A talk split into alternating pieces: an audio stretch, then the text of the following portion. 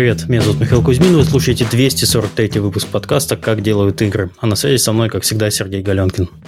Всем привет! У нас в этот раз интересный подкаст. Мы наконец-то поговорим про аналитику, про которую мы пытались поговорить 242 выпуска, и наконец-то у нас дошли руки и нашлись э, хорошие гости. И мы перейдем к ним сразу после рекламы. А, напоминаю, что если у вас возникло желание поддержать наш подкаст, это можно сделать с помощью э, системы Patreon. Ссылка есть в описании. А, спасибо всем тем, кто продолжает это делать у нас на регулярной основе. А также подкаст выходит при поддержке наших спонсоров. И генеральный спонсор подкаста у нас PlayX. PlayX — это крупнейшая геймдев-компания в СНГ и один из 10 самых успешных издателей мобильных игр в мире. PlayX создает проекты, в которые каждый день играют 25 миллионов человек. Успех компании – результат работы уникальной команды над сложными задачами. PlayX уже более тысячи сотрудников, треть из которых трудятся удаленно из разных точек мира. Если вы хотите стать частью крутой команды, тогда заходите на сайт job.playx.com и выбирайте вакансию. Подкаст выходит при поддержке Apodil. Apodil – это платформа для грамотной монетизации мобильных приложений. Apodil помогает разработчикам встраивать рекламу, анализировать эффективность и получать максимум дохода. Через единый SDK Apodil дает доступ к более чем 35 рекламным сетям. Он автоматически подбирает самую выгодную для разработчика рекламу в режиме реального времени, чтобы вы могли полностью сосредоточиться на создании классных игр, а не на их монетизации. А, подкаст выходит при поддержке Game Insight. Game Insight – это крупнейший разработчик мобильных игр с офисами по всей России, а также в СНГ и Прибалтике. Game Insight — это лучшие хардкорные игры, сим-тайкуны и хидены с суммарной аудиторией более 350 миллионов игроков. Также это крутейшая команда R&D, получающая доступ ко всем топовым технологиям и возможностям разработки. Game Insight не стоит на месте и все время пробует себя в новых жанрах. Go пилить крутое. Пиши на DreamJob собака Game Insight или смотри, э, что у них есть интересного по хэштегу Go Game Insight. Подкаст выходит при поддержке Завод Games. Завод Games – московская студия разработки игр. В компании открыты вакансии художников, геймдизайнеров и игрового аналитика. Подробности на сайте завод.games. Окей, давайте перейдем к гостям. Uh, у нас uh, хороший подбор. Подборка. Анали, хорошая подборка аналитиков, и они нарисовали нам план на 12 страниц. Поэтому это первый раз у нас план настолько гигантский. Предыдущий рекорд был uh, кстати, даже не у девопсов. Предыдущий рекорд был, по-моему, у программистов. А, но это новый рекорд. А, Юрий Беляков, lead data analyst Playrix. Всем привет. Юрий? А, меня слышно? Всем привет. Теперь а, слышно, да, привет. А, отлично. А, прямо сейчас можно про себя рассказать или мы потом... Нет, я сейчас сначала представлю, а потом пойдем а, представляться. А, Лера Саитова, senior data analyst Anka Free. А, привет. И Филипп Селиванов, data analyst э, SYBO, Subway Surfers. Cyber Games. Uh, привет.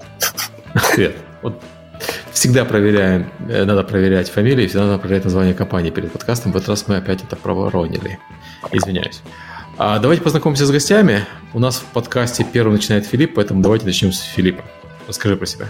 Uh, я из Киева, 15 лет работал в IT, половина из них в разработке игр.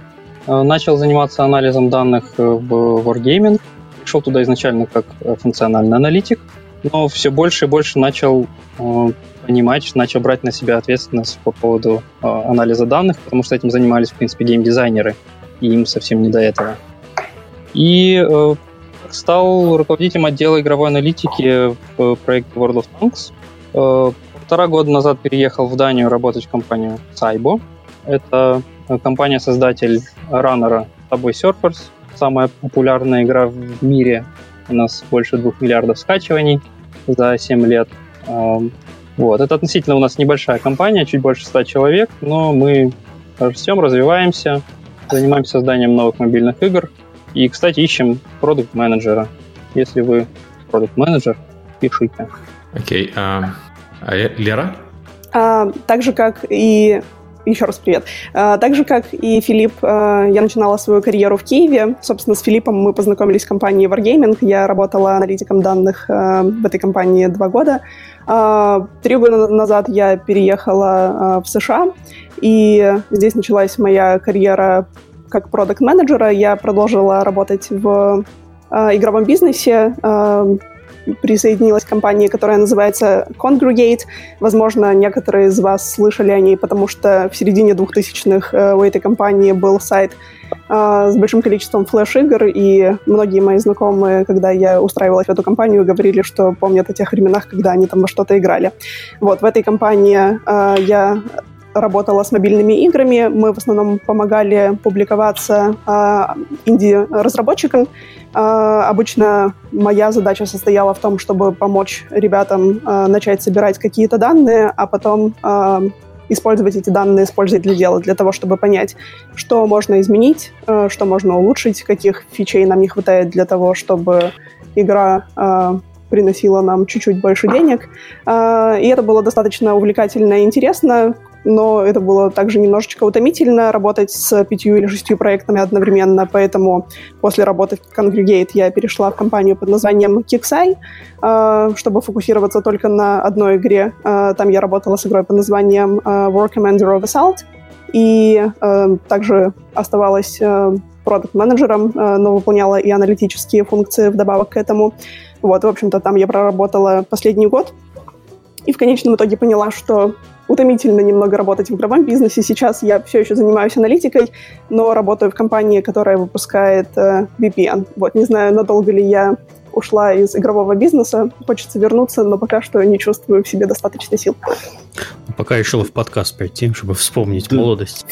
Да-да-да. К, к вопросу про э, стрессовость работы в игровой индустрии. Люди из игровой индустрии сбегают в VPN-сервисы. И на, надо сказать, что это пока что было правильное решение с точки зрения стресса. Стресса пока что определенно меньше. Окей, и uh, Юрий? А, еще раз всем привет. А, я пришел в Playrix вот уже скоро 4 года назад. И на тот момент в компании ну, аналитики либо ну, почти что не было, то есть там были такие совсем э, небольшие зачатки всех процессов, и вот за это время нам удалось сформировать там большой отдел аналитики, настроить все процессы, понять, что от аналитики вообще нужно в целом для разработки игр, для анализа маркетинга компании и так далее. И вот с тех небольших объемов, которые были, сейчас э, в нашем хранилище уже почти петабайт данных. Вот. И ребята занимаются различным различными задачами, как на просто какие-то анализы событий там, или что-то, что в игре происходит, так и построение э, модели машинного обучения и разных других исследовательских задач. Э, если говорить конкретно про меня, то начинал я просто как аналитик э, игровой э, на тауншипе. Я думаю, тут многие знают наши продукты.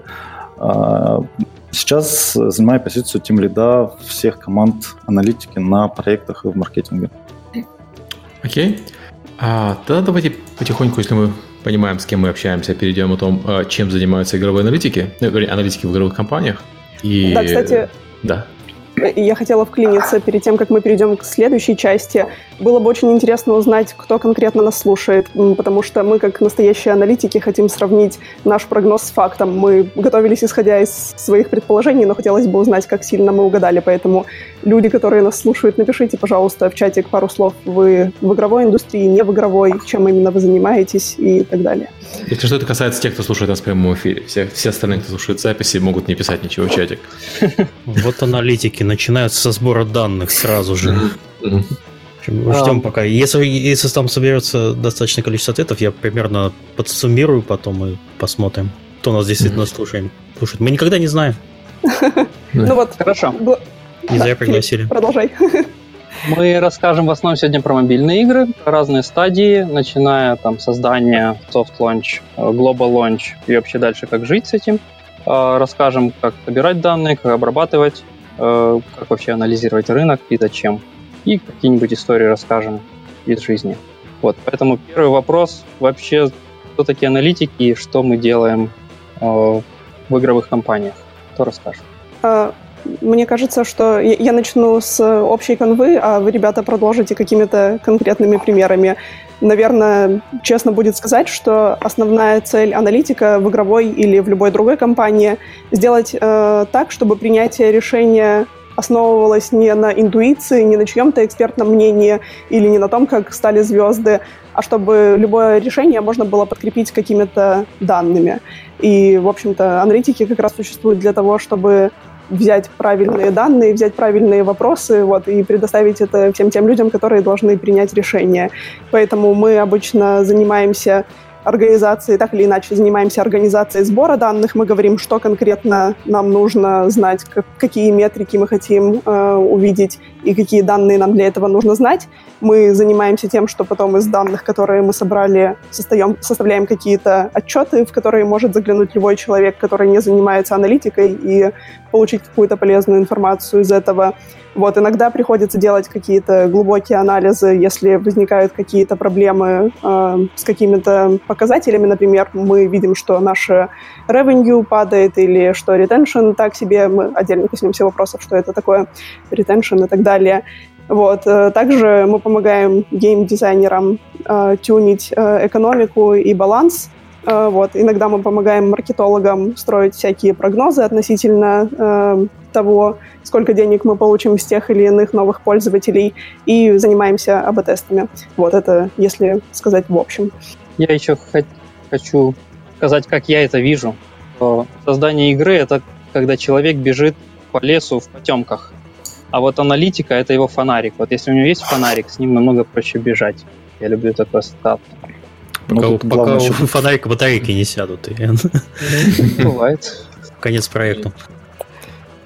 Um, хорошо. Um, давайте мы поговорим про в дополнение к тому, что Лера сказала, про поиск, например, проблемных мест.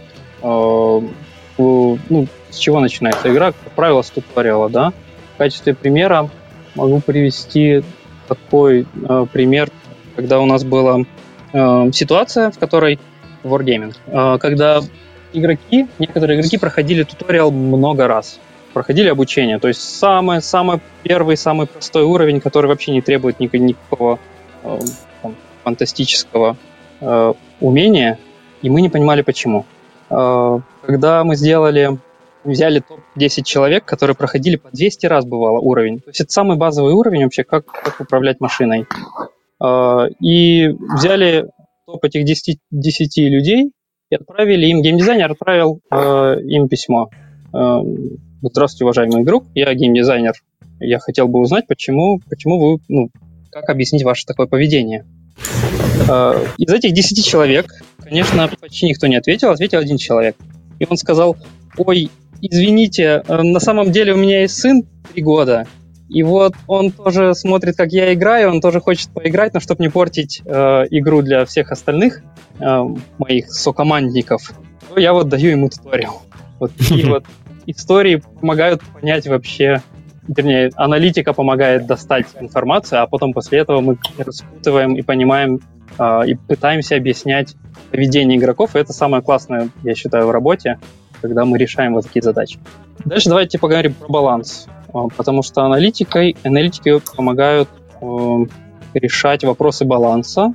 Это может быть баланс экономики, например, сколько валюты э, разного типа Э, на руках у людей баланс уровней, баланс персонажей. Это важно. Это важно. То есть аналитики часто работают. Я вообще считаю, что аналитик должен сидеть рядом с геймдизайнером и очень быстро отвечать на его вопросы. Э, в принципе, мы похожим образом работали э, в последних двух компаниях, где работала я, и в Congregate, и в KXI. Э, обычно геймдизайнеры строят свои уровни, исходя из того, что, например, там первый будет достаточно простым, второй будет посложнее, третий будет еще сложнее, и исходя из своего опыта и представления о среднем игроке, геймдизайнеры обычно тюнят уровни, но Здесь есть много мест, где можно ошибиться, можно переоценить skill игроков, можно переоценить, не знаю, еще какие-то составляющие, поэтому обычно после того, как э, какие-то начальные уровни созданы, аналитики собирают данные и говорят, что, окей, типа, здесь у нас 50% winrate, а ты ожидала здесь 40, поэтому давай сделаем какие-то изменения, чтобы факт сошелся с э, ожиданиями.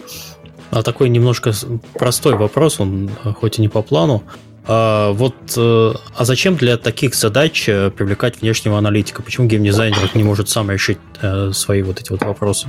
А, мне кажется, что э, формально он может, вопрос просто в том, сколько времени ему понадобится для этого, и есть ли у него необходимые навыки и умения для этого, потому что, как минимум, он должен уметь писать э, SQL или какой-либо другой язык, который поможет ему работать с данными. Это, это в принципе, несложно, но если у тебя нет этого скилла, тебе нужно его разработать. Э, во-вторых, э, не всегда можно, э, скажем так, мне кажется, что люди, которые работают с данными достаточно долго, могут э, уметь мы, говорим о каких-то примитивных вопросах э, про winrate и про э, баланс mm-hmm. уровней, э, чтобы просто слушателям было понятно, как, э, как это все работает в целом. Обычно вопросы на практике звучат чуть-чуть сложнее, и мы можем столкнуться с проблемой, когда программист э, или геймдизайнер или кто угодно, э, кто хочет узнать ответ на какой-то вопрос, будет задавать просто неправильный ответ. То есть он к тебе может прийти и сказать, а сколько игроков у нас вчера... Вопрос. Неправильный вопрос, да. Э, то есть геймдизайнер может сказать, а сколько игроков у нас вчера купили три желтеньких кристаллика? И можно побежать, в принципе, отвечать на этот э, вопрос сразу, а можно узнать, э, почему его именно это интересует. И очень часто можно выяснить, что он вообще интересуется э, не знаю, средним чеком э, наших игроков, но ему казалось, что задав вопрос про кристаллики, он э, получит ответ э, быстрее. Вот. То есть иногда мы просто помогаем скорректировать курс вопросов э, и получить правильный ответ, а не какой-то ответ. Переводчик с геймдизайнерского на аналитический. Давайте я здесь тоже добавлю еще вот про то, когда нужен э, аналитик, когда нет, да, то есть у нас, э, естественно, в Trigger мы следим за кривой сложности, э, и она есть какая-то плановая кривая, и э, та кривая, которая получается из пришедших к нам данных. Вот. И по-простому э, из пришедших данных э, нельзя вот, без каких-то инструментов сказать, какая получилась сложность того или иного уровня.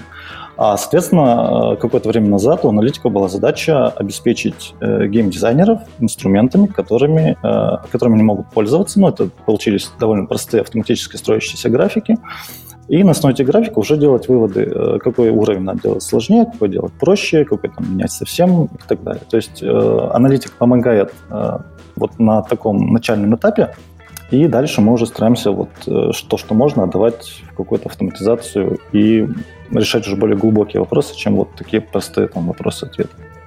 Да, плюс, наверное, стоит заметить, что иногда вопросы бывают более глобального характера. Например, э, для того, чтобы было понятно, о чем я говорю, э, давайте введем такую метрику, как ARPDAO. Это Average Revenue per Daily Active User. То есть средний...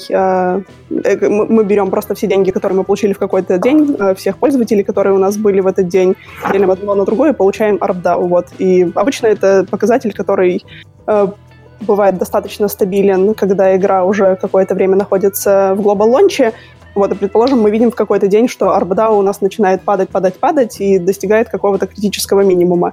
И тогда возникает вопрос, почему он падает. Вот в данном случае геймдизайнерам, наверное, самостоятельно будет сложно ответить, э, что произошло и почему. И в данном случае как раз аналитики делают так называемые дипдайвы, чтобы понять, какие изменения глобально в игре произошли в целом, которые могли привести к таким результатам. И иногда на это требуется не один день, а, и даже не два, и не три. Иногда на это уходит неделя или две для того, чтобы выяснить, что конкретно сломалось, и потом предоставить рекомендации, как можно починить это. Еще аналитики делают АБ-тесты, да? Известная вещь. Меняем игру, меняем, не знаю, а, арт, например, или что-то еще – в игре и смотрим, какие результаты, и пытаемся объяснить это. У нас был такой интересный пример. Мы поменяли иконку эм, в Play Market, и то есть для половины пользователей показывалась одна иконка, для другой половины другая иконка. Э, и смотрели, что за первые пару недель эм, было существенно, ну как существенно, эм, разница между одной иконкой и другой иконкой была выше доверительного интервала, ну то есть как бы хорошие показатели. Uh-huh. То есть надо, надо переходить. И эм, это было период перед праздниками, и решили пока ничего не трогать. И когда пришли после праздников, э, аналитика показала, что на самом деле э, вся эта разница нивелировалась, и все, и разница стала э, уже попадать в, в этот доверительный интервал. То есть... Это хорошо, такой вопрос сразу. А как это объяснить? Примерно, ну, да, нет, ну, как объяснить, понятно. А, точнее, непонятно тоже, понятно. но вопрос, да, вопрос немножко другой. А ск- сколько обычно вот рекомендуете запускать АБ-тест по, пром- по промо? Потому что, ну, для тех, кто не знает, из э, мобильных маркетов есть э, Google Play, э, есть App Store. App Store не позволяет проводить АБ-тесты э, промо-материалов, а Google Play позволяет. А сколько примерно нужно времени, чтобы понять, вот, чтобы не было вот таких вот резких цифр? Мы заменили иконку, а, естественно, ну, чаще всего а, закачки подскакивают просто потому, что вы, твоя иконка уже, например, в определенной категории примелькалась, и первые несколько дней люди просто заходят, которые там постоянно мониторят, не знаю, там, стратегии, а, они смотрят новую иконку, дай-ка зайду, что-то в этом роде. А как, э, какой срок примерно должен э, быть? Возможно, тут, тут вопрос надо отвечать, зная количество людей, которые это увидят, да, то есть если мы запустили какую-то рекламную, рекламную кампанию, и там это 100 человек mm-hmm. увидели твою иконку, э, ну, нет смысла, да, то есть надо считать, э, и в этом плане э, Play Market э, предоставляет, в принципе, аналитику достаточно, достаточно качественную, считает доверительный интервал, считает, говорит, да, вот эта иконка лучше на 15%, э, ну и это, там, допустим, вне доверительного интервала, то есть, как бы, да, можно менять. Но э, вывод из этой истории э, в том, что полезно перепроверять результаты после того, как, как, как вы даже приняли решение. Это возможно, что-то поменялось. И опять же, поменяться может все что угодно. Погода испортилась, пришли люди, там зима наступила, пришли другие люди, стали играть, все что угодно. Угу. Да, Но... я бы сказала... Прости, Юра, продолжай. Да, можно я добавлю про иконку. У иконки обычно довольно кратковременный эффект. Э, ну, мы довольно часто меняем иконку в играх, там, например, делаем отдельные картинки на ней для Хэллоуина или для Рождества, вот, ну, релизов, которые выходят, апдейты. И э, при этом всегда почти происходит э, такой временный скачок DAO, потому что люди видят что-то новое там у себя вот на экране телефона, планшета, и в это как бы нажимает, заходит и смотрит, что, что, что это за игра такая интересная.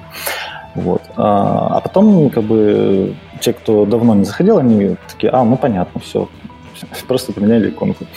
Вот. И еще про отложенный эффект в АБ-тестах. Э, интересный пример можно здесь привести. Э, здесь важно понимать, э, влияет ли ваш АБ-тест на точку конверсии. Да? То есть если у вас есть в игре какие-то четкие моменты, где большинство игроков конвертируется, и вы что-то внутри игры меняете вот рядом с ними, то э, лучше подождать чуть дольше, да, потому что вдруг ваша точка конверсии сместилась для тестовой группы, и э, поэтому э, вот тестовая выигрывает сейчас, но она может проиграть на более длительном интервале, да, то есть здесь лучше взять времени с запасом, чтобы сделать более точный вывод, а не торопиться там по первым трем, пяти, семи дням и, и что-то бежать, менять, раскатывать на всех.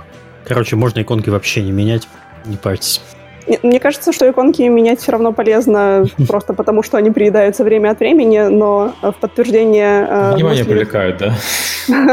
Ну, это правда. А в подтверждение мысли, о которой говорил Юра, у нас был э, вот прям, прям один в один случай, когда э, мы сделали изменения, которые должны были улучшить конверсию, и первые ранние результаты там, первых 10 дней были очень многообещающими, и разработчики э, хотели все раскатать на 100%. Вот как бы титаническими усилиями я их сдерживала. Мы дождались результатов 30 дней, э, и оказалось, что все не так радостно, и скорее даже тестовая группа у нас показала более грустные результаты, чем, чем контрольная, поэтому мы не стали раскатывать э, результат, э, не стали раскатывать то, что мы тестировали на 100% пользователей, так что мы сэкономили потенциально достаточно большое количество денег. Я еще вспомнил историю про, э, про иконки. Subway Surfers мы периодически меняем цвет иконки, то есть с каждым релизом, там раз в три недели. Э, в принципе, сама суть иконки остается той же самой, но меняется там цвет баллончика, который, который персонаж держит в руках. И я решил как-то посчитать, поскольку у нас очень много людей, у нас 100, 100 миллионов э, людей играет в месяц. Э, думаю, что данных нам более чем хватает. Я решил посчитать, влияет ли цвет иконки на, на разные параметры, там, на, на, на то, сколько людей, новичков приходит, сколько там денег платит и так дальше. Строили сложную модель, поубирали э, влияние сезонности, каких-то там трендов. В общем, э, как это ни странно, оказалось, что цвет иконки в нашем случае не влиял ни на какие параметры. И говоря уже про иконки, хотел рассказать про то, чем еще занимаются аналитики, исследованием рынка. И в частности, вот в прошлом году я начал задумываться о клонах, потому что у Subway Surfers очень много клонов. Есть бесчисленное множество. Да. И там меняют берут полностью, делают все то же самое, даже арт тот же самый, но меняют название, там Subway Train Surfers, например. Вот. И... Абибас. И я задумался, насколько, насколько же много людей они у нас забирают. То есть взял данные из Appenny по, по количеству скачиваний э, и примерно оценил, что за год мы, ну не то что теряем, но недополучаем больше двух миллионов долларов. Угу. Пошел с этими данными э, к юристу, э, накатали там жалобы на эти все дела, закрывали самые крупные из них. Ну и вот сейчас себе могу повесить медаль э, на шею за эко- сэкономленные деньги для компании. Вернее, не сэкономленные, а, получается, заработанные. А как ты это может быть, это излишняя условно, информация, условно я знаю, как сколько... ты э, узнал э, конечную стоимость недополученной прибыли? Условно я знаю, сколько стоит у нас один человек, да, lifetime value. Mm. И есть какая-то оценка э, количества людей, которые скачали не наш продукт, а вот клон. Угу. Понятно, что это притянуто за уши, но можно считать, что они случайно скачали не наш продукт, а хотели бы скачать Subway Surface. И вот в случае, если бы они пошли к нам, а не к вот этим недобросовестным конкурентам, то они бы остались у нас, они бы заплатили нам денежку, они бы посмотрели рекламу, и угу. вот, вот это все суммировав, э, получились такие, ну, цифры ощутимые, довольно большие. А вы, кстати, Филипп, когда этих клонов прикрыли, почувствовали какой-то эм, скачок в инсталлах или в ревенью, или пока что еще нет? А, не знаю, можно ли это считать скачком, но у нас вот в январе было вообще all-time record. Мы побили все рекорды. У нас скачиваний было 56 миллионов за один месяц. Возможно, это повлияло, потому что мы закрыли самых крупнейших клонов. Ну, скорее всего, да. Конкретно этот вопрос не отвечали. Поняла, здорово. А, кстати, ты затронул тему исследования рынка. Я хотела добавить э, к, исслед... к теме исследования рынка простите, мой русский сломался после, после трех лет в Штатах, поэтому я стараюсь звучать не так ужасно, но не всегда получается. Так вот. Смотри, Серега уже тоже... Для чего, ты думаешь, нужен Сереге подкаст? Не забыть рідну мову. Ну, я практикуюсь, да, немножко в русском. Я вроде бы тоже практикуюсь, но, очевидно, недостаточно добросовестно. Так вот, исследование рынка. А когда я работала в Congregate, э, эта часть э, эта, часть работы была особенно важна, потому что Congregate э, это паблишер, и наш, мы получали свои деньги за счет того, что помогали инди-разработчикам публиковаться, и мы получали какую-то просто часть их денег за то, что мы им помогали. Но для того, чтобы э, знать, с кем нам вести бизнес, а с кем нет, нужно было неплохо ориентироваться в рынке. Э, чтобы знать, с кем подписывать, в общем-то, контракт, и у кого есть какие-то шансы, а у кого нет. Поэтому мне кажется, что достаточно полезными инструментами э, для людей, кто сталкивается с похожими проблемами, будут приложения вроде App Any или Sensor Tower, которые позволяют тебе посмотреть на выбрать какую-то игру и посмотреть на ее показатели вроде ее инсталлов и ее revenue, потому что зная, что м, игра, который, с которой к тебе пришел инди-разработчик, похожа, например, на Township или на что-то в этом роде, можно э, строить какие-то прогнозы относительно того, э, какие у вас шансы на светлое будущее. Серега, не печатай, паразит. Царь. А, да, давайте я зачитаю ну, результат этого вопроса, который был у нас в начале подкаста, кто у нас есть э, из слушателей True Indie, бывший мент, хорошо. Естественно, геймдев, программист C-Sharp Unity, инди мобильная сфера, ехидный из Уганды, это тоже понятно.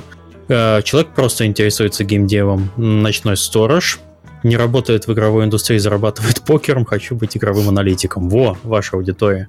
Замечательно. Э, работает в игровой индустрии, программист э, в основной работе Индии на все руки по вечерам и выходным. Data Science в банке днем и Индии вечером. Работаю не в игровой, но занимаюсь своими мобильными играми. Программист, аналитик в игровой индустрии. О, ваши в чате. Э, студент Индии, программист Java C-Sharp. Инди делаем игру на PC. Играю с геймпада на ПК. Вот извращенец. Unity Developer, матч 3, игры матч 3 сопереживающий хотел сделать свою игру. Вот, а, играю в мобильные игры с геймпадом, это тоже человек. Почти за каждым стоит история, можно прям писать. Да. Ну, вот примерно такой... Э, но я думаю, мы, в принципе, попали в заинтересованную аудиторию по этим вопросам.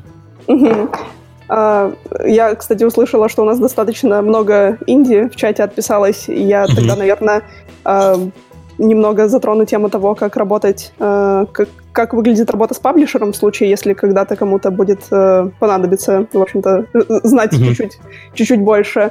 Как я уже сказала, обычно обычно паблишер просто забирает часть ваших денег. И это может показаться очень несправедливым, потому что вроде бы игру написал инди, а паблишер пришел и что-то там забрал. Но э, мне кажется, что паблишеры, добросовестные паблишеры, честно отрабатывают свои 50% или сколько э, по договору они забираются, договариваются забирать.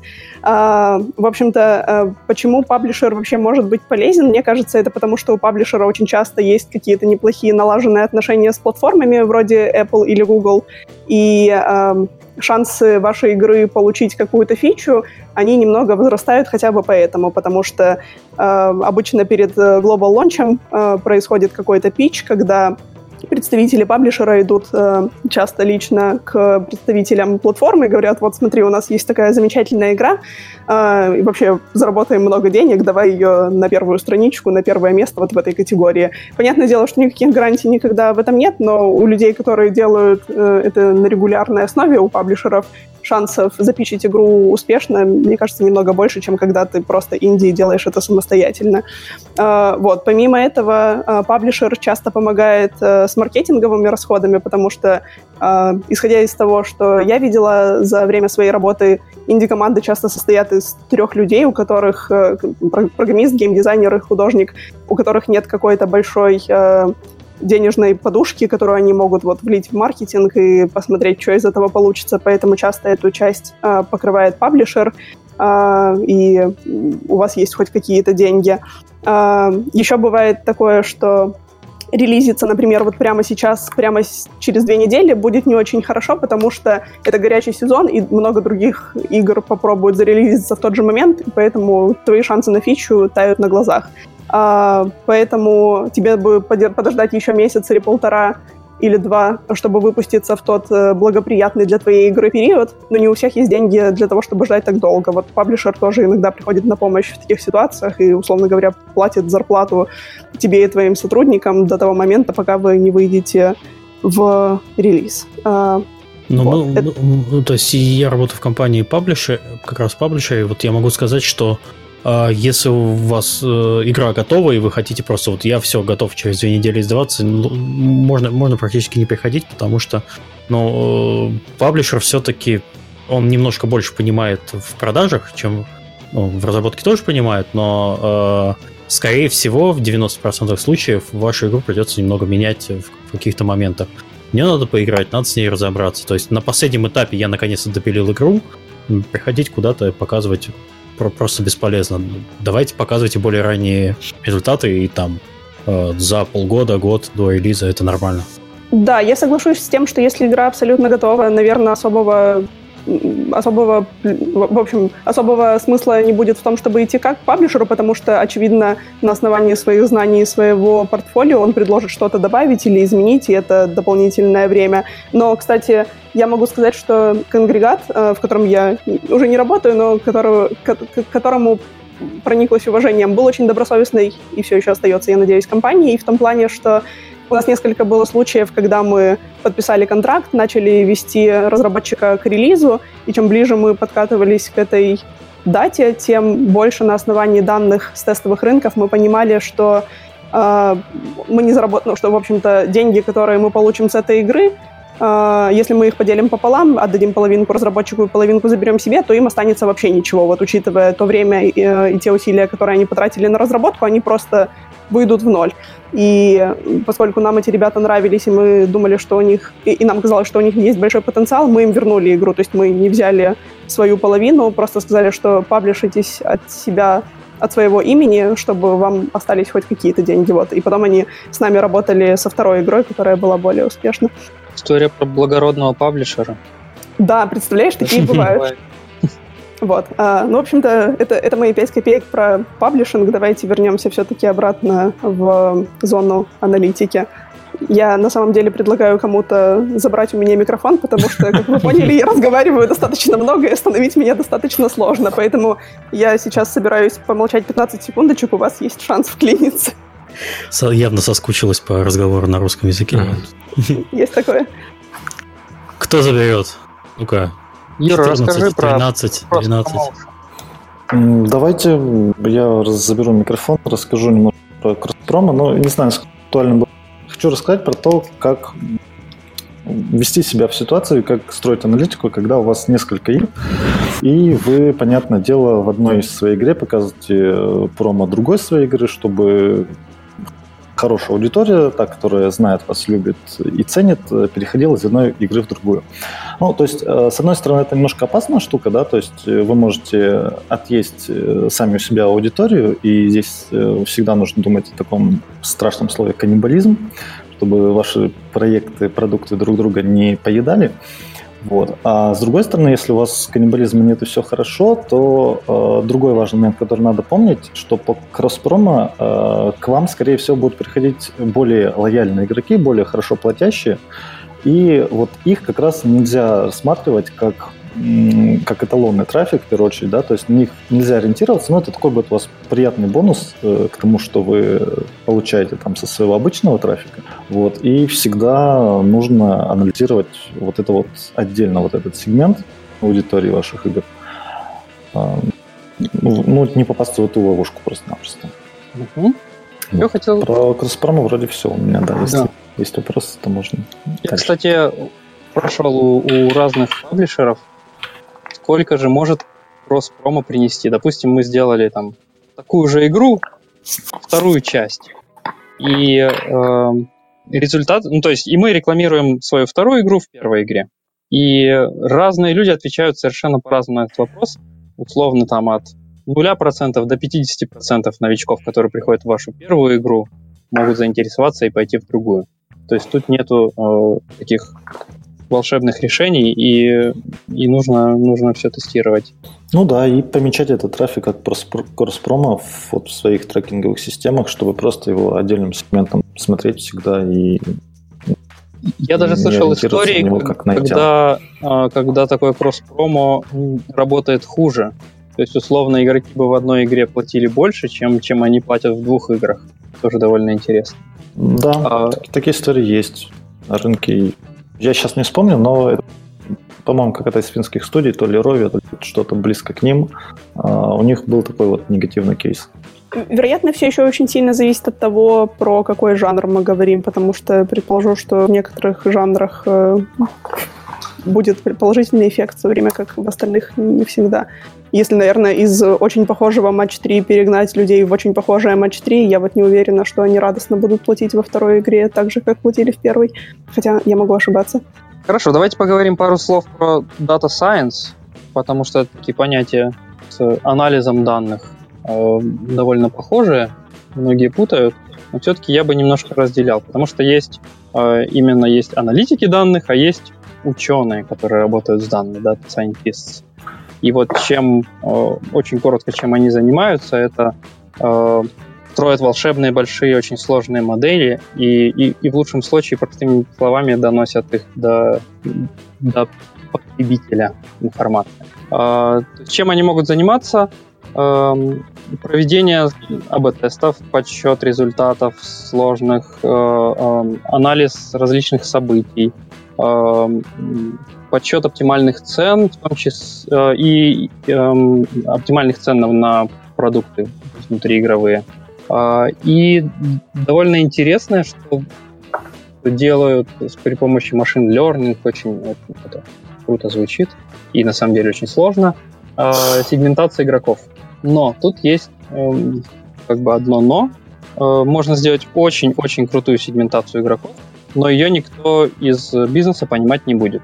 И э, в частности, э, Wargaming у нас, у нас очень-очень крутые ребята, дата-сайентисты, и они сделали офигенскую э, модель, которая делает сегментацию игроков в танках. Э, вот. И она, она разбивалась на ну, довольно много э, сегментов. То есть каждый, каждый игрок конкретный месяц, он обзывался так вот это вот, там платящий, высокоуровневый игрок, там, который что-то, что-то, что-то. А, проблема в этом в том, что реально использовалось из этих там 7-8 сегментов 3-4, которые очень понятны э, на словах. Потому что параметров сегментации очень-очень много. Их могут быть сотни даже.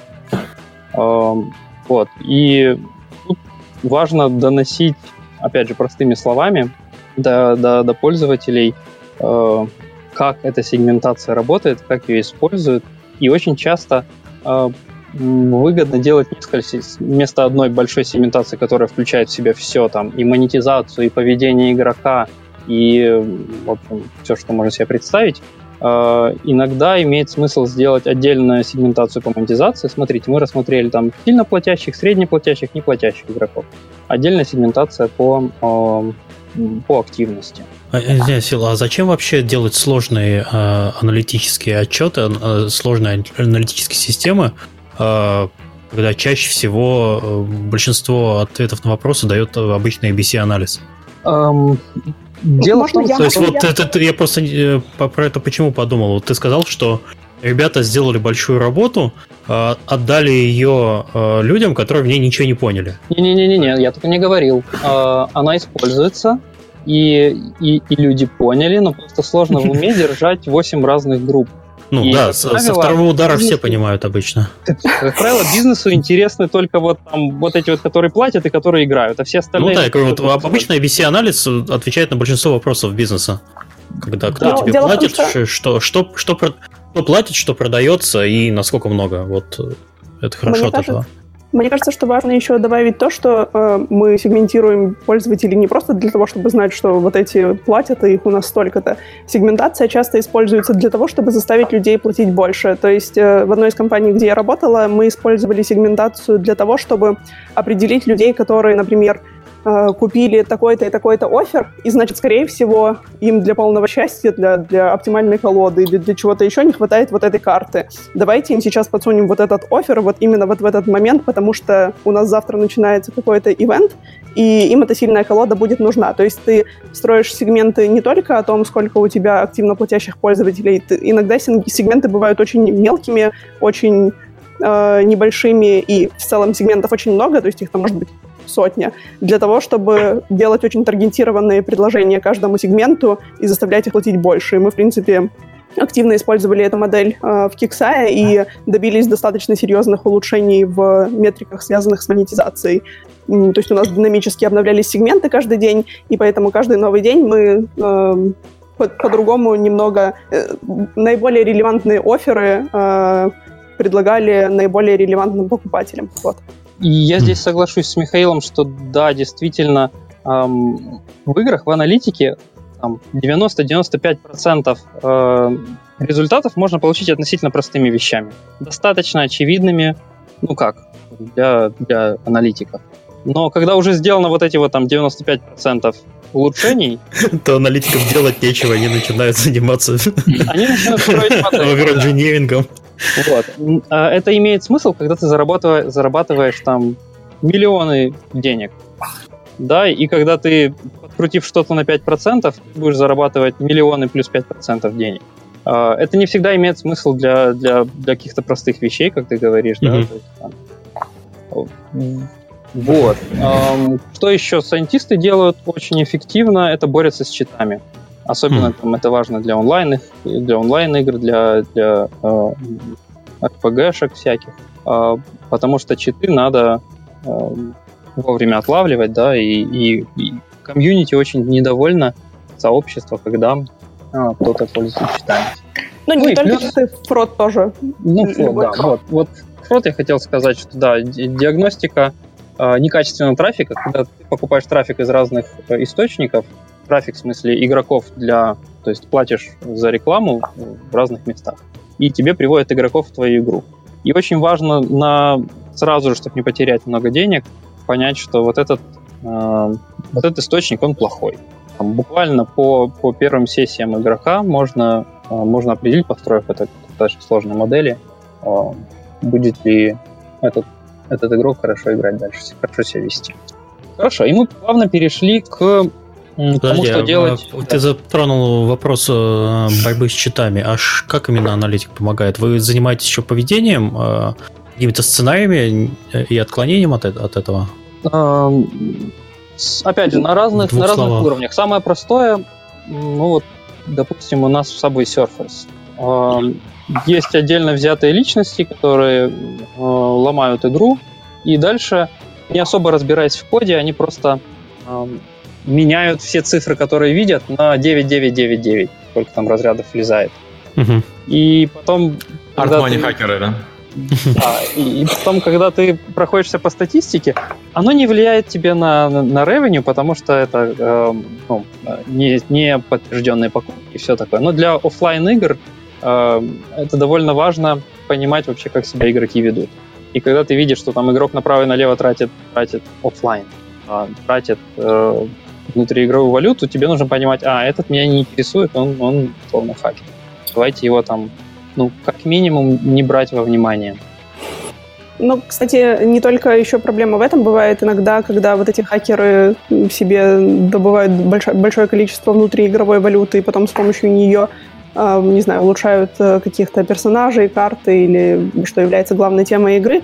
А остальная часть сообщества, заметив это, может расстроиться, что э, кто-то, не тратив деньги, получил все самые лучшие плюшки игры, в то время как мне пришлось для этого потратить много денег. И вот пока вы этого парнишу не поймаете и не заблокируете его, я в вашу игру играть не буду и платить деньги вам тоже не буду. Ну вот есть игры, где сообщество очень э, остро реагирует на всяких э, э, читеров. Вот, а дальше, самое простое, это просто тупо смотришь, человек не заплатил, и у него много валюты. Раз, отфильтровал. Все, это там уберет очень большое количество э, хакеров у тебя из данных. Надо чистить данные свои. А дальше идут более сложные вещи, как по поведению, ну, например, э, там читы для, для онлайн, онлайн игр, онлайн РПГ, э, с- строятся модели на основе машинного обучения, как человек словно кликает там мышкой или по, по, по экрану, и как это делает робот. Ну, вот И- как раз так- такое недавно же было в новостях по поводу аналитиков. Э, С, э, с компанией Bethesda заб- заблокировала игрока, у которого было какое-то безумное количество патронов э, в коллекции. Он их собирал, собирал там несколько месяцев, его просто забанили, потому что было нестандартно. Ну, их аналитики посчитали, что это нестандартное поведение для... Да, такое бывает. обычно связываются с человеком, чтобы узнать, что происходит. А Я не знаю, зачем это, почему беседа пошла блокировать сразу. Может быть, он не отвечал на имейл, его проблема. А, ну да, тоже В нашем верно. случае в мобильных играх у тебя, допустим, нету имейла. И ты никак не можешь написать, потому что GD GDPR, и потому что все эти вот... Не, го- не ну, говори GDPR, конечно. это страшное слово. Это страшное слово, да. Ну, Кстати, оно стало не, не таким страшным, как э, я себе это представлял. Э, у нас миллионы игроков, я был уверен, что мы получим тысячи запросов, там, а расскажите, как вы используете мои данные, а удалите мои данные и все такое. На деле это было, ну, там, десятки. То есть совершенно... Отде- отделались малой кровью. Да, причем из них были запросы такие явно от юристов. А, Согласно пункту такому-то, такому-то, правила такого-то, я прошу вас предоставить мне там данные. Так красиво юридическим языком написано. Вот. Ну, опять же, GDPR это отдельный разговор, и к нему. А сейчас до сих пор продолжают троллить э, таким образом компанию? Э, Да Я помню, нет, в первые говорю, месяцы у было жуткое обострение, когда люди просто из-за того, что компании ни- вообще никто не понимал, что это, как это работает, все боялись многомиллионных штрафов, и люди просто ходили по компаниям и писали э, странные угрозы. Про- просьба, совмещенная с угрозой. Вот вы там что-нибудь удалите, сделайте, иначе я вас засужу. Ну, у нас такого, к счастью, не было. Ну, или я не знаю. Если А- компания э, достаточно большая, то, возможно, больше, больше причин у людей идти угрожать, больше сумасшедших крутятся. Ты знаешь, мне кажется, что это связано в первую очередь с размером компании, в вторую очередь с э, целевой аудиторией. Если компания на слуху, то да, мне кажется, будет угрожать больше, чем если компания просто себе работает. По поводу GDPR для аналитиков есть такой грязный-грязный хак, расскажу. Вы хотите делать, не знаю, там, матч 3 игру, да? А, а, и, и вы хотите, задумываетесь о том, какие бы события собирать с игрока. А, я, я сам отправлял пару таких запросов довольно крупных, э, крупным э, создателем игр, спрашивал, а в каком виде вы собираете информацию про меня? И, как правило, создатели игр не парятся, а просто тебе присылают всю твою базу данных касаемо тебя. Вот смотри, мы собрали какая-то табличка, в ней находится твоя регистрация, д -д -д -д -д. вот такая-то табличка, ты заходил в игру вот столько-то раз, и в принципе, это... Ну, Drop table users. Это интеллектуальная да. собственность, потому что фактически ты смотришь, как другие производители э, собирают информацию, и можешь, в принципе, себе это сделать похоже. Ну, Слушай, вот, Филипп, это, это прямо золотая идея. Да, я, я, я боюсь, что я открыл ящик Пандоры. Кстати, я вот смотрю на наш план, который мы себе набросали перед О. Э, подкастом, и смотрю, что мы очень сильно ушли в сторону. Я предлагаю немножечко попытаться вернуться и поговорить о том, что важно делать перед началом разработки игры, если мы говорим об этом в контексте аналитики. А, вот. А, ребята, скрольте на десятую страницу документа, там все написано. А, в общем, а, а это, да. А, про, про начало разработки. А, мне кажется, что исходя из нашего опыта, мы можем дать а, совет бывалого, что очень важно определиться а, с метриками, которые мы будем в будущем, которые мы хотим измерять в контексте этой игры, и не только поговорить о названиях, что, например, мы хотим смотреть на retention, русский говоря, удержание. Нужно договориться о том, как эти вещи будут читаться. У меня по поводу ретеншена есть э, несколько забавных историй, наверное, потому что это... И, и потому что я работала в паблишинге, и когда к тебе приходит разработчик и говорит, вот смотри, у меня есть такие замечательные цифры, я сейчас покажу, у нас там ретеншн такого-то дня, 80%. И ты говоришь, слушай, странно, но так вообще не бывает. Расскажи ко мне, как ты посчитал эту цифру. А, Яра, стоп. А, да. Замечу. Ретеншн такого-то дня, там, третьего дня, это значит, сколько людей из тех, которые шли в твою игру, на третий день возвращаются. Да. Ну, опять же, э, есть разные определения, да? Да-да-да. Ну, э, э, это, это словесная версия, словесная версия того, что значит retention, но, как оказалось, есть очень много способов посчитать retention. Давайте говорить о ретеншене третьего дня, поскольку Филипп привел этот пример. А, для начала можно а, ошибиться в том, как мы считаем день, а, день установки игры. То есть можно, можно, отталки... можно говорить, что наш нулевой день, э, что нулевой день игрока — это тот день, когда человек установил игру. Можно говорить, что это день, когда он первый раз зашел в игру. Можно сказать, что это день, когда он закончил проходить туториал. То есть э, как бы разница начинается здесь. И все, это будет, и все это будет правильно. То есть это нужно договариваться перед тем, как вы начинаете делать игру, договариваться, как вы понимаете под ретеншн. В разных компаниях я видел разный подход. Угу. И это нормально. Да. Э, то есть тут нет правильного и неправильного, просто, просто разница понятий. Проблема начинается, когда ты начинаешь сравнивать свои цифры с какой-нибудь, с какой-нибудь другой компанией. Тебе обязательно надо знать э, методологию, как считается то или иное. Ну, там тот же самый retention. Да, то есть нужно убедиться, что вы просто живете в одной и той же системе координат и сравниваете яблоки с яблоками. А, вот, помимо того, что можно по-разному считать э, точку отчета, можно еще а, говорить о том, что мы измеряем все отрезками по 24 часа. То есть, э, например, если я установила игру, мы подождем 24 часа, это конкретно для меня будет нулевой день, а потом подождем еще 24, еще 24, еще 24, и это будет третий день. А можно двигаться по календарным дням, то есть сегодня 24 февраля, это будет первый день, потом 25 Э, февраля будет второй день и так далее. Э, цифры начнут меняться и по, и по этой причине тоже. И еще третья вещь, которая может повлиять на... Э, которая создает разницу в подсчете ретеншена. Есть два способа подсчета ретеншена. Один называется hard retention, а второй называется rolling retention. Вот hard, жесткий retention, он значит, что человек зашел именно в третий день, а, и больше и остальные дни нас не интересуют в методологии этого подсчета. А rolling retention будет значить, что человек зашел в третий день, либо когда-нибудь после. То есть, если он не зашел в третий, но зашел в четвертый, мы его тоже посчитаем для ретеншена. Вот, это так, чтобы... Э, э, это маленький пример, который показывает о том, что даже в такой простой метрике, как retention, можно э, использовать очень много разных способов подсчета. Лера рассказала про retention. Я вспомнил еще одну историю у нас. Мы запускали в софтлонч игру, а, и ну, вначале, конечно, тебе не, не интересует ретеншн, тебе нужно посмотреть, что там игра в принципе, работает, не вылетает и все такое. Но все равно э, ретеншн посчитали. И оказалось, что для первого дня ретеншн там, процентов на 30 процентов непроцентных пунктов лучше, чем для, для когорты из второго дня. И э, тут надо задумываться о том, что мы, допустим, начали наливать игроков, ну, то есть покупать игроков, ближе к вечеру. И получается, для них это уже, э, для них это уже был вечер. Были люди, которые пришли там в пол двенадцатого поиграть. И они поиграли полчаса. Автоматически по вот этой методологии мы посчитали, что они пришли в первый день и во второй день. А на самом деле они только один раз поиграли. То есть надо задумываться об этом, для, а, особенно когда цифры небольшие. А, вот иногда может первый день а, быть вот таким поломанным. В этом случае помогает брать ретеншн не, не тупо по дням. Вот этот человек пришел первого числа, вот этот второго, этот третьего. А считать ретеншн, если нас интересует первый день, то там 24-часовой ретеншн для каждого игрока. То есть мы берем игрока один, он пришел в 11 вечера, вот мы смотрим, заходил ли он в игру на следующий день после 11 вечера. Вот это будет более-менее честно в данном случае э, метрик.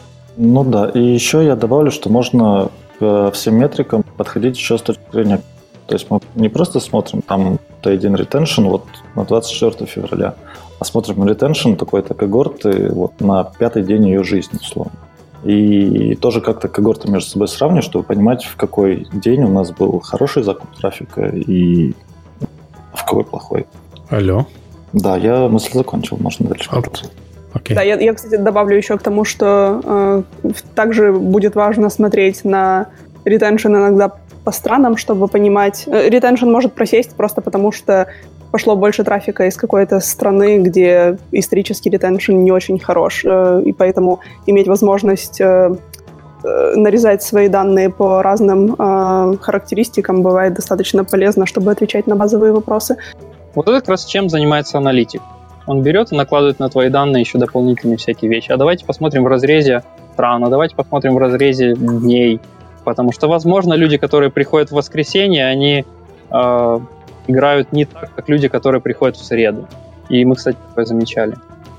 Да, поэтому, кстати, когда ты запускаешь АБ-тест, э, правило, которому... Э, не, не правило, но, скажем так, рекомендация, которой стараемся мы придерживаться, обычно мы стараемся э, тест, даже если мы формально можем набрать нужное количество данных за один день, мы все равно его стараемся гнать хотя бы неделю для того, чтобы убедиться, что мы набрали разных э, представителей э, игры. Те, те, которые играют по-разному. Есть те, которые играют только в выходные, есть те, которые играют только в будние дни.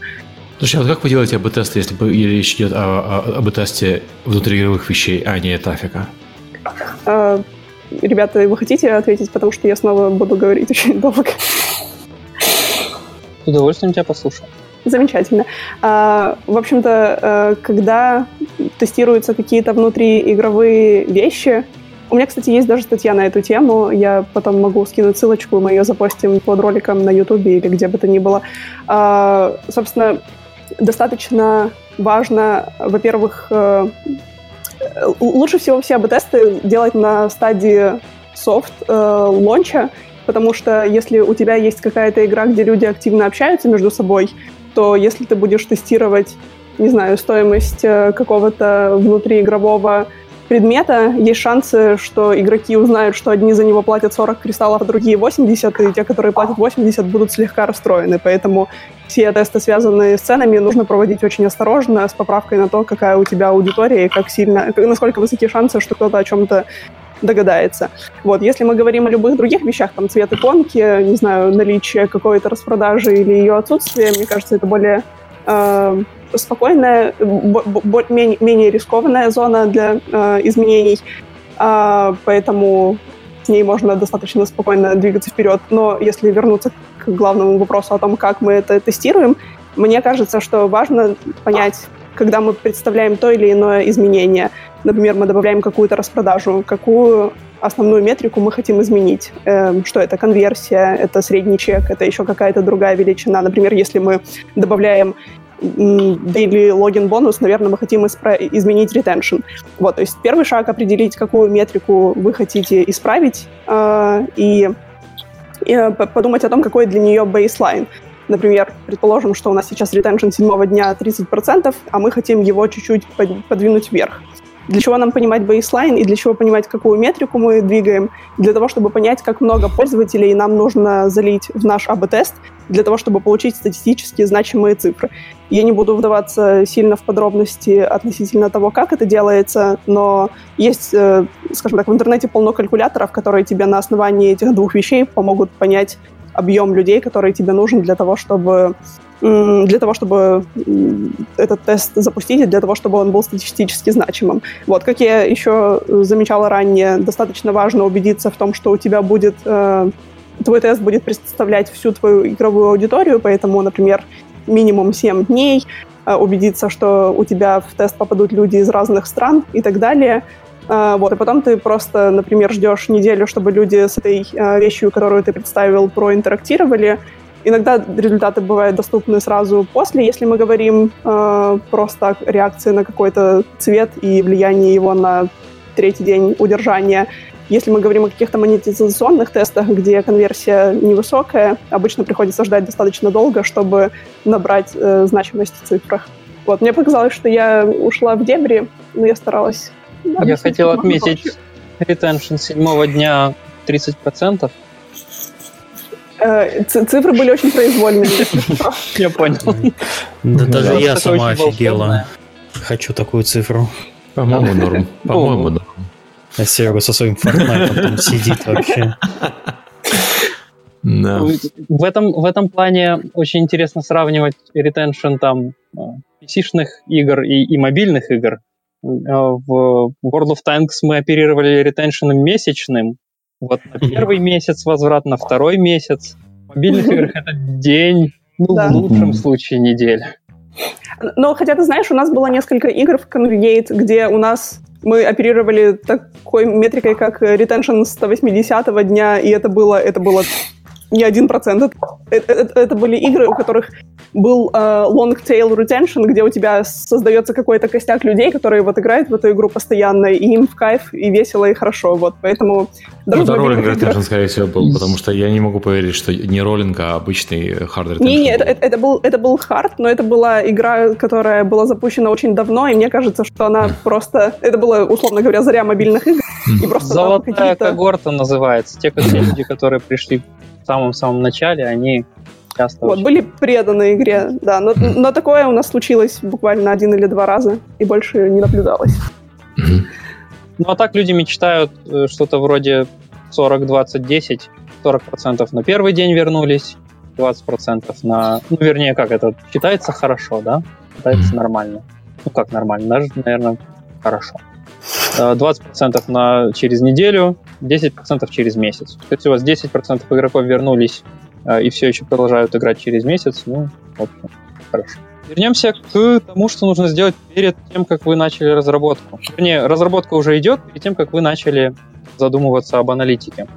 Эм, очень желательно, опять же, если это Индия, это может быть тот же самый человек, но если команда побольше, чтобы был э, отдельный программист, который, э, который бы помогал аналитику э, того, как он составил там план свой, э, договорились мы о, об определениях, э, что мы называем чем, там, например, daily active user, да, игроки активные за этот день. В разных компаниях тоже я видел разные случаи, как, когда э, это понимают по-разному.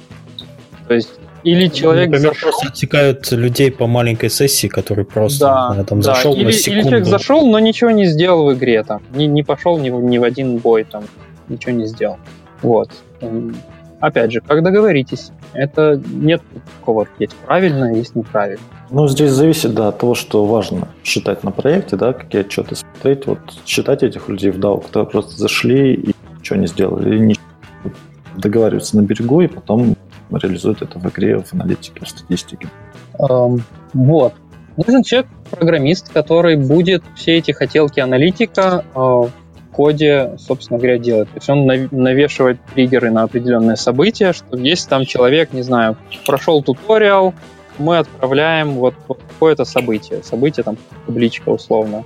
Человек, дата, э, там, шаг, шаг туториала и так дальше. э, результат. Э, очень желательно, чтобы был дата инженер, то есть инженер, который работает с базами данных, который, который помогает эти данные из игры уже получить. Опять же, это может быть тот же самый программист. Но э, в идеале э, программист тебе отправил данные, дальше инженер баз данных брал это из игры, положил в базу данных, э, следит, чтобы, чтобы все, все, все партиции, индексы присутствовали, чтобы база данных себя хорошо вела, чтобы каждый день там, или каждый час, или как, когда угодно обновлялась. Чтобы быстро считалось, оно а не бесконечное количество времени. Это тоже угу. работа инженера, организовать именно такую базу данных, такое формирование, чтобы с ним было удобно быстро взаимодействовать.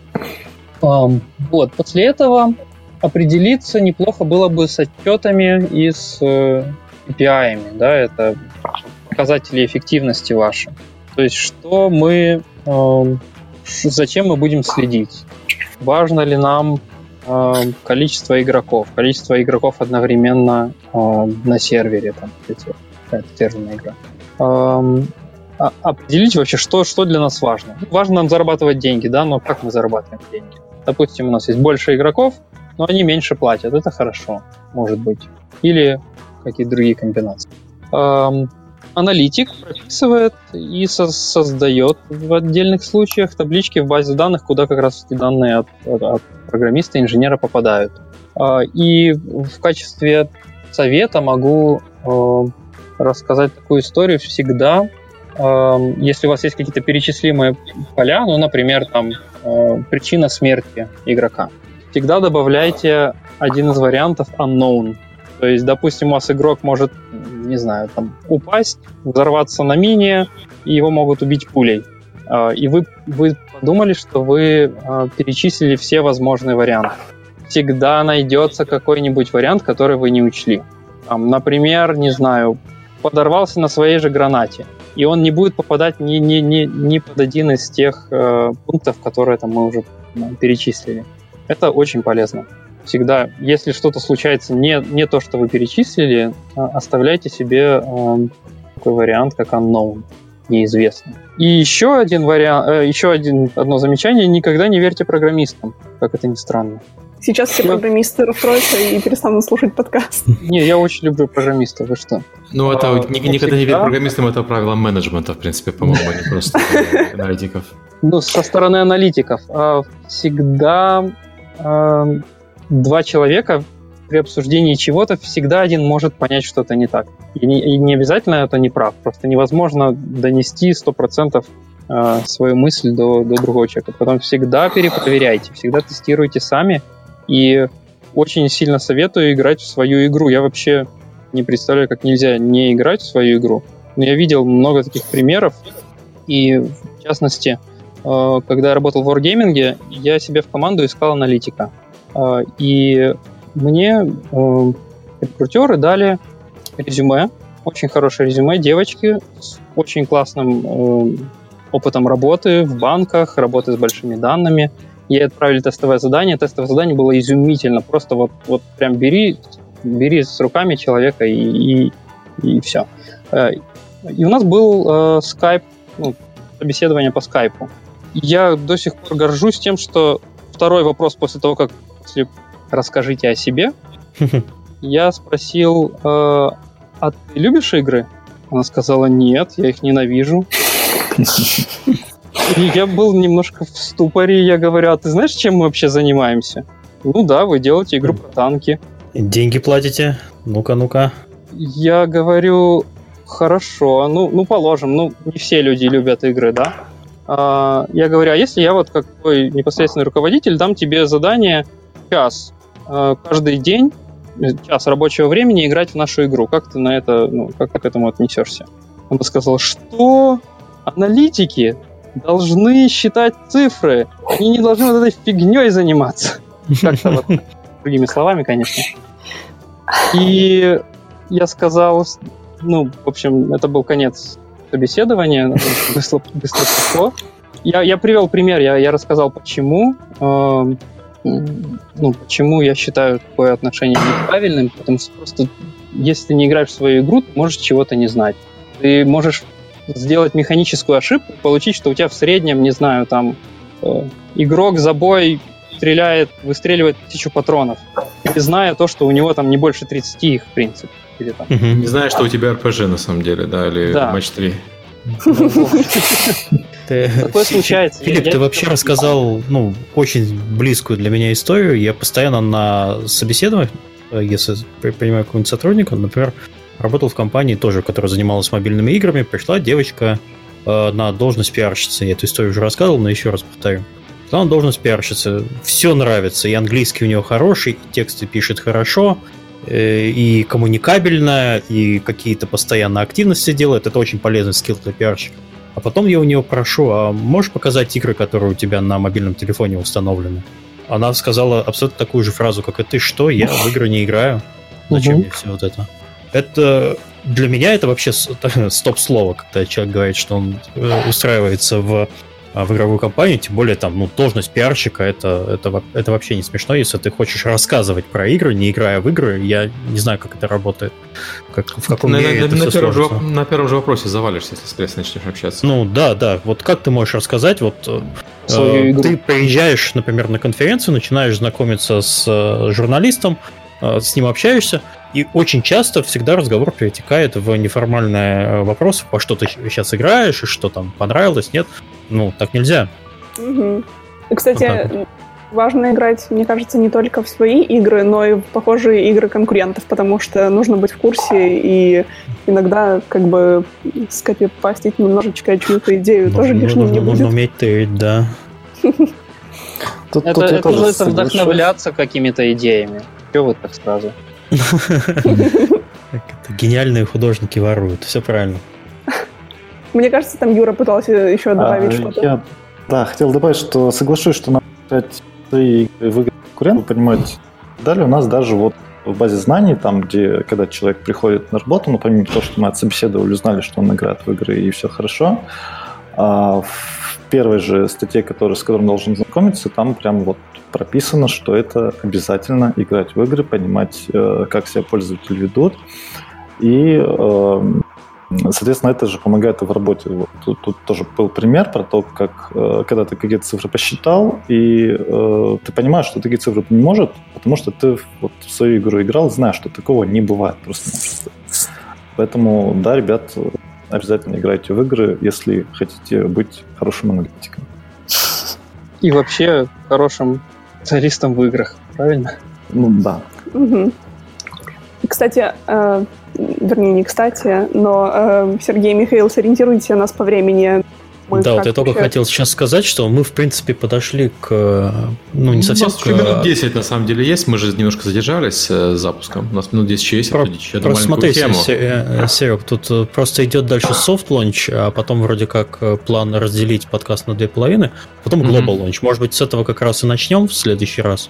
Есть, Или, может быть, возьмем какую-нибудь тему с конца документа, который может вместиться, чтобы...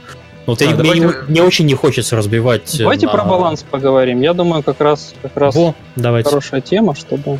А, второй, второй выпуск, второй выпуск уже будет про launch, global launch и, и прочие вещи. Окей, Да, давайте. я, я согласен. Э, Филипп, ты хочешь рас- начать рассказывать про Я баланс? хочу, или- чтобы Юра рассказал. У них так много Мгм. ну, валют разных. И, такой, и ржет сидит.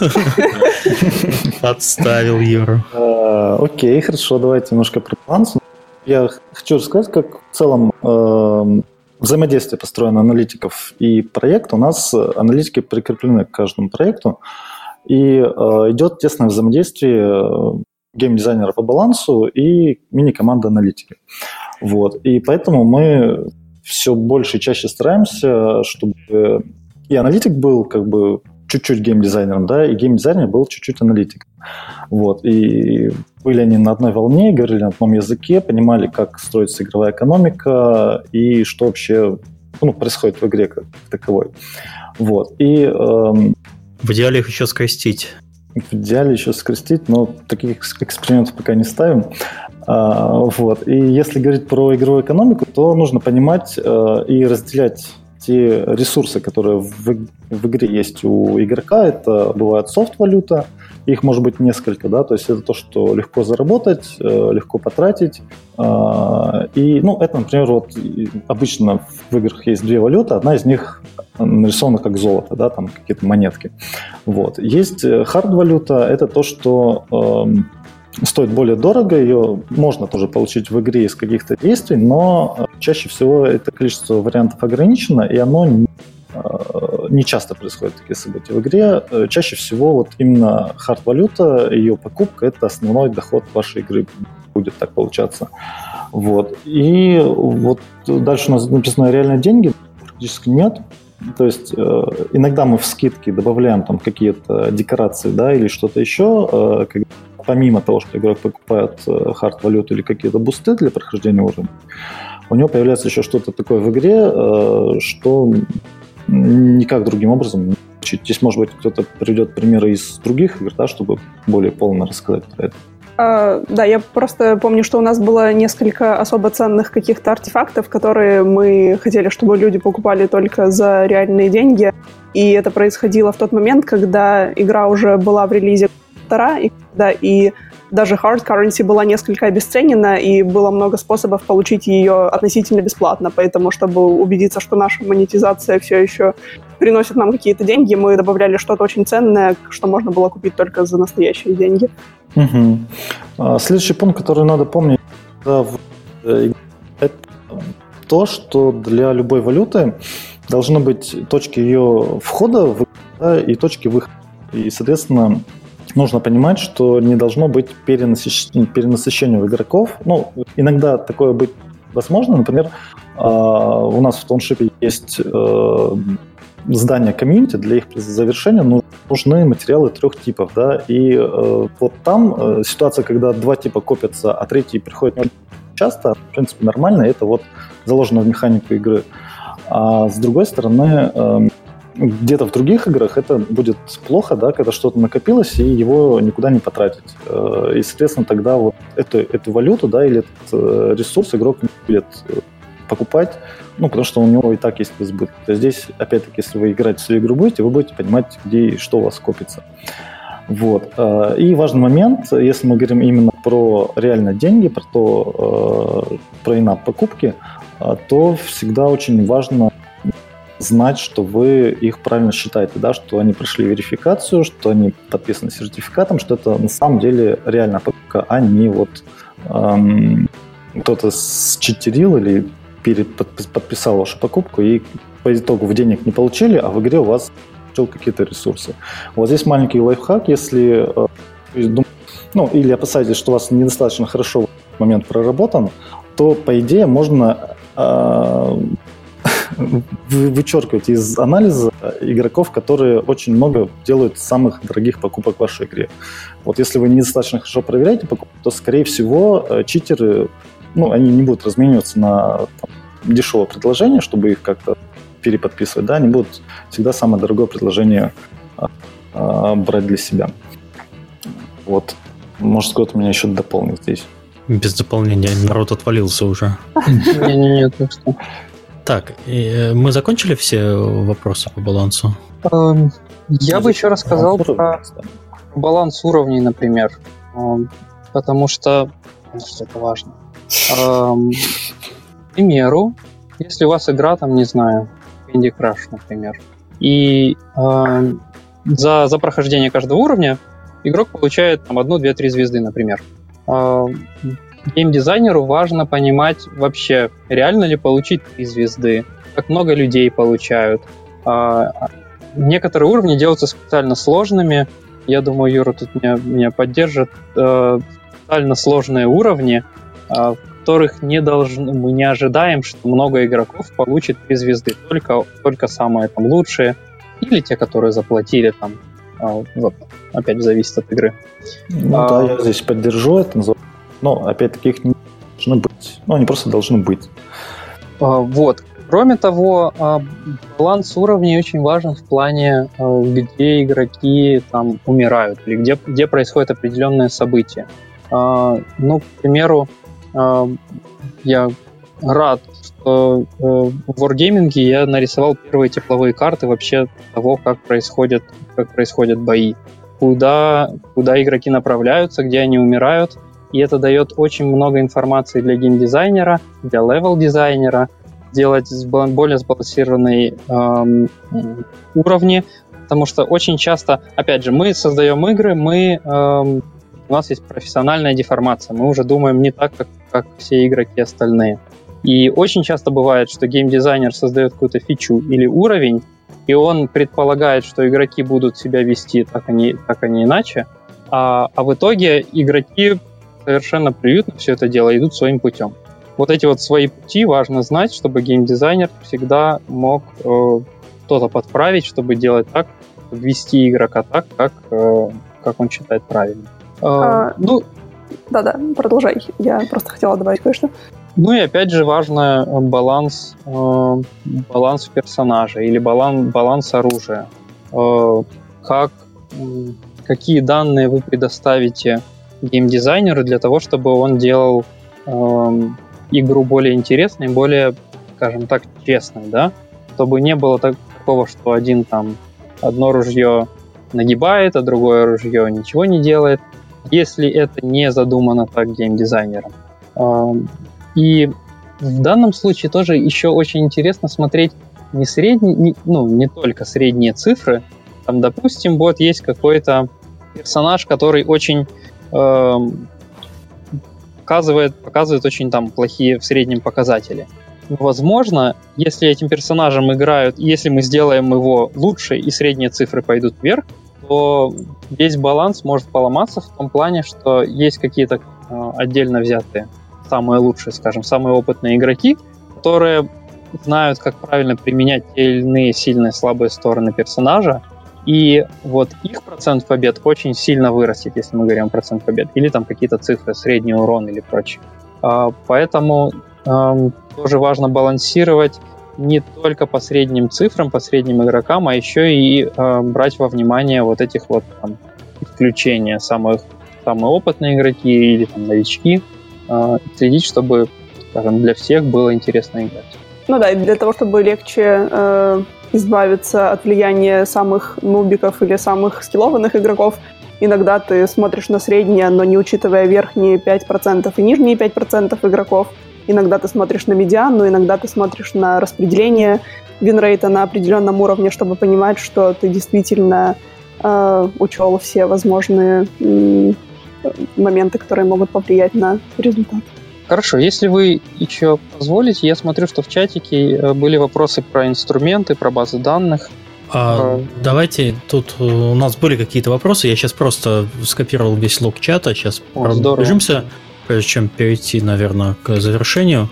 Э, просто короткие вопросы и желательно не очень долго отвечать, угу. чтобы мы не, не уходили еще там эти час. Э, первый вопрос. Какой user retention считается стоящим для покупки трафика и рекламы для игры, э, для free-to-play мобильной игры? Очень правильный ответ. Нету конкретной цифры, надо смотреть не, не на retention, надо смотреть на lifetime value. Сколько денег приносит за всю свою, за всю свою игровую жизнь игрок. Ретеншн mm-hmm. может быть очень плохой, но если, если есть 1% игроков, которые платят каждый по 100 долларов, этого может быть достаточно, чтобы покупать, игро... чтобы покупать игроков. Mm-hmm.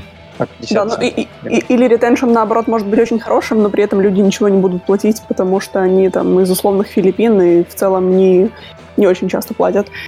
Одной цифрой это не, не описывать. Ну, одной цифрой, если описывать, это эм, LTV. Lifetime value должен быть больше, чем, чем CPI, чем cost per install или там, ну, короче, стоимость этого игрока, который мы заплатили, должна быть среднего, ниже, чем, чем он нам принес. Тут, тут вот. еще можно добавить, что да. ретеншн ориентируется неправильно, потому что в некоторых играх платящих игроков ретеншн может быть ниже, чем у неплатящих, потому что им не надо так часто заходить в игру, а, ну, потому что они могут ускорить какие-то процессы в игре там, или еще что-то. У них, короче, могут быть сессии, но при этом они будут платить больше, ну, или вообще будут платить, э, в отличие от тех, кто вот должен часто и всегда заходить, чтобы что-то в игре происходило. Угу. Так, да. следующий вопрос. Э, что скрывается за App Any Intelligence, если у вашей компании доступ к нему? Насколько он точно работает по обработке downloads на ревеню конкурентов? Не могу сказать, не точно совсем. Я могу сказать, кида не точно, но это, пожалуй, это, э, на, по крайней мере, год назад я делал анализ вообще всех поставщиков информации, которые, которые есть, и сравнивал, и сравнивал реальные их цифры. И это получилось самое цифры ближе всего к истине, потому что мы свои цифры знаем. А, и в данном случае, ну, мы их используем. А, Скажем так, и... они, они менее сумасшедшие, чем Низу или там Супердата, но а, они все равно, да. они очень они очень сильно перекошены в сторону определенной демографии. Если у тебя эта демография не играет в проект, или наоборот играет сильно много, она выпячивается. Ну, опять Но... же, как э, нельзя цифры из AppAny или там Sensor mm. Tower или чего угодно э, воспринимать mm. как, как истину. Uh, тот же самый retention. Они считают retention mm. не так, как мы, а у них другая методология. Они не могут mm. посчитать так, как мы.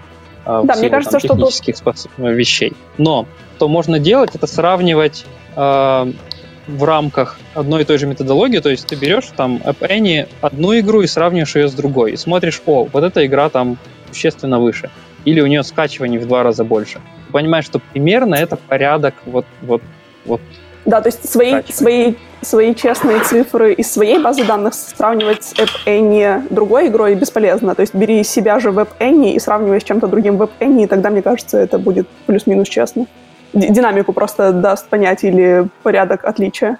Так, еще один вопрос. Какой бэкграунд у людей, приходящих в аналитику в игровой индустрии, какие навыки ожидают от начинающих аналитиков? У нас вроде бы в плане есть э, про профессии, нет или нету? Нет, нету. Ну, в принципе, можно было бы об этом поговорить более подробно, как стать аналитиком, да? Ну, это а, большая тема, мне кажется. Сейчас на, на третий подкаст. Давайте да, ставим ее на потом. Хорошо, давайте на следующий раз. Э, т-т-т. То я еще э, вижу. А если мне... Что... А, а, это про софтланч я не, пока не надо. Все. Ну, у меня вроде кончились. Я просто взял э, весь лог чата. Там еще был вопрос про инструменты, про базу данных. Угу. Мы тоже бы хотели про это поговорить. Но, в принципе, сильно зависит от того, какой объем данных, как, какие ограничения. А, да, можно начинать с Excel. Если у вас там, сколько, до миллиона строк в базе данных, да положите их в Excel. MySQL, по-моему, он бесплатный, да, в каких-то случаях. Uh-huh. В принципе, uh, в разных компаниях при, при, применяют разные инструменты, разные базы данных, uh, и для аналитика большой разницы нет. То есть используйте все, что, все, что под руками, с чем вы умеете работать. Мы начинали в Wargaming, вот в киевской студии мы начинали с MySQL, хотя игры, ну, данных было много, но нам хватит. Потом перешли ну, уже да, там, на, здесь, на какие-то крутые решения. Здесь до тех пор, пока вас устраивает это на ваши SQL запросы, можно пользоваться тем, что, что умеете, да. Только вы понимаете, что вот эта скорость обработки данных тормозит получение отчетов, и это тормозит какие-то принятия решений, а про продукт, надо искать какие-то другие инструменты более быстрые, более интересные, более дорогие, получается. Есть э, гугловская штука BigQuery называется. Она вообще бесплатна до определенного момента. И э, они берут деньги не за хранение данных, то есть хранить можно сколько угодно данных, они берут деньги за то, э, сколько ты обращаешься к этим данным. То есть там до скольки-то гигабайт, по-моему, если ты выгребаешь из базы данных, ты вообще в месяц ничего не платишь. А потом начинаешь платить за, а, за, за данные, которые ты достаешь. Короче, да, очень много другой... есть решений. Да, с, другой стороны, когда ты используешь, пользуешься чем-то вроде BigQuery или AWS э, от Амазона, э, вся поддержка инфраструктуры, она не на твоих плечах, потому что я да, работала...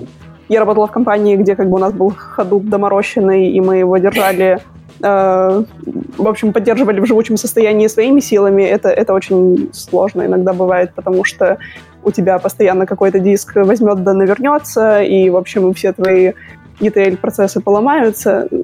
В общем, больно и, и неудобно. Поэтому иногда хорошо, когда кто-то за тебя решает все эти вопросы, пусть это даже и стоит денег. Все, вроде основные вопросы у нас закончились. Давайте закругляться. А, давайте, если у всех есть возможность на следующей неделе, давайте это потом уже после подкаста решим, чего как. Угу. Но мы готовы продолжить тему. Угу. На следующей неделе Даже у меня не будет возможности, ну давайте посмотрим, да. Да, я думаю, что продолжить надо. Мы э, обсудили много чего. Э, что мы, что мы хотим сказать в следующий раз, чтобы, чтобы люди знали? Мне, это... мне кажется... Да, Филипп, продолжай. Э, это soft launch, global launch, да, как, как мы запускаем игры, что, на что надо обращать внимание. Это как стать э, аналитиком, как, как искать работу. Э, возможно... Э, Чуть инструменты можем затронуть. Да, про инструменты обязательно. Визуализация, хранение данных, анализ данных, все вот это дело. Отлично. Хорошо, тогда приходите в следующий раз. Э, спасибо гостям, э, что пришли, собрали тему. Э, спасибо всем, кто слушал. И до следующих выходных. Всем пока. Спасибо, надеюсь, было Всем интересно. Пока. Пока. Пока. Спасибо.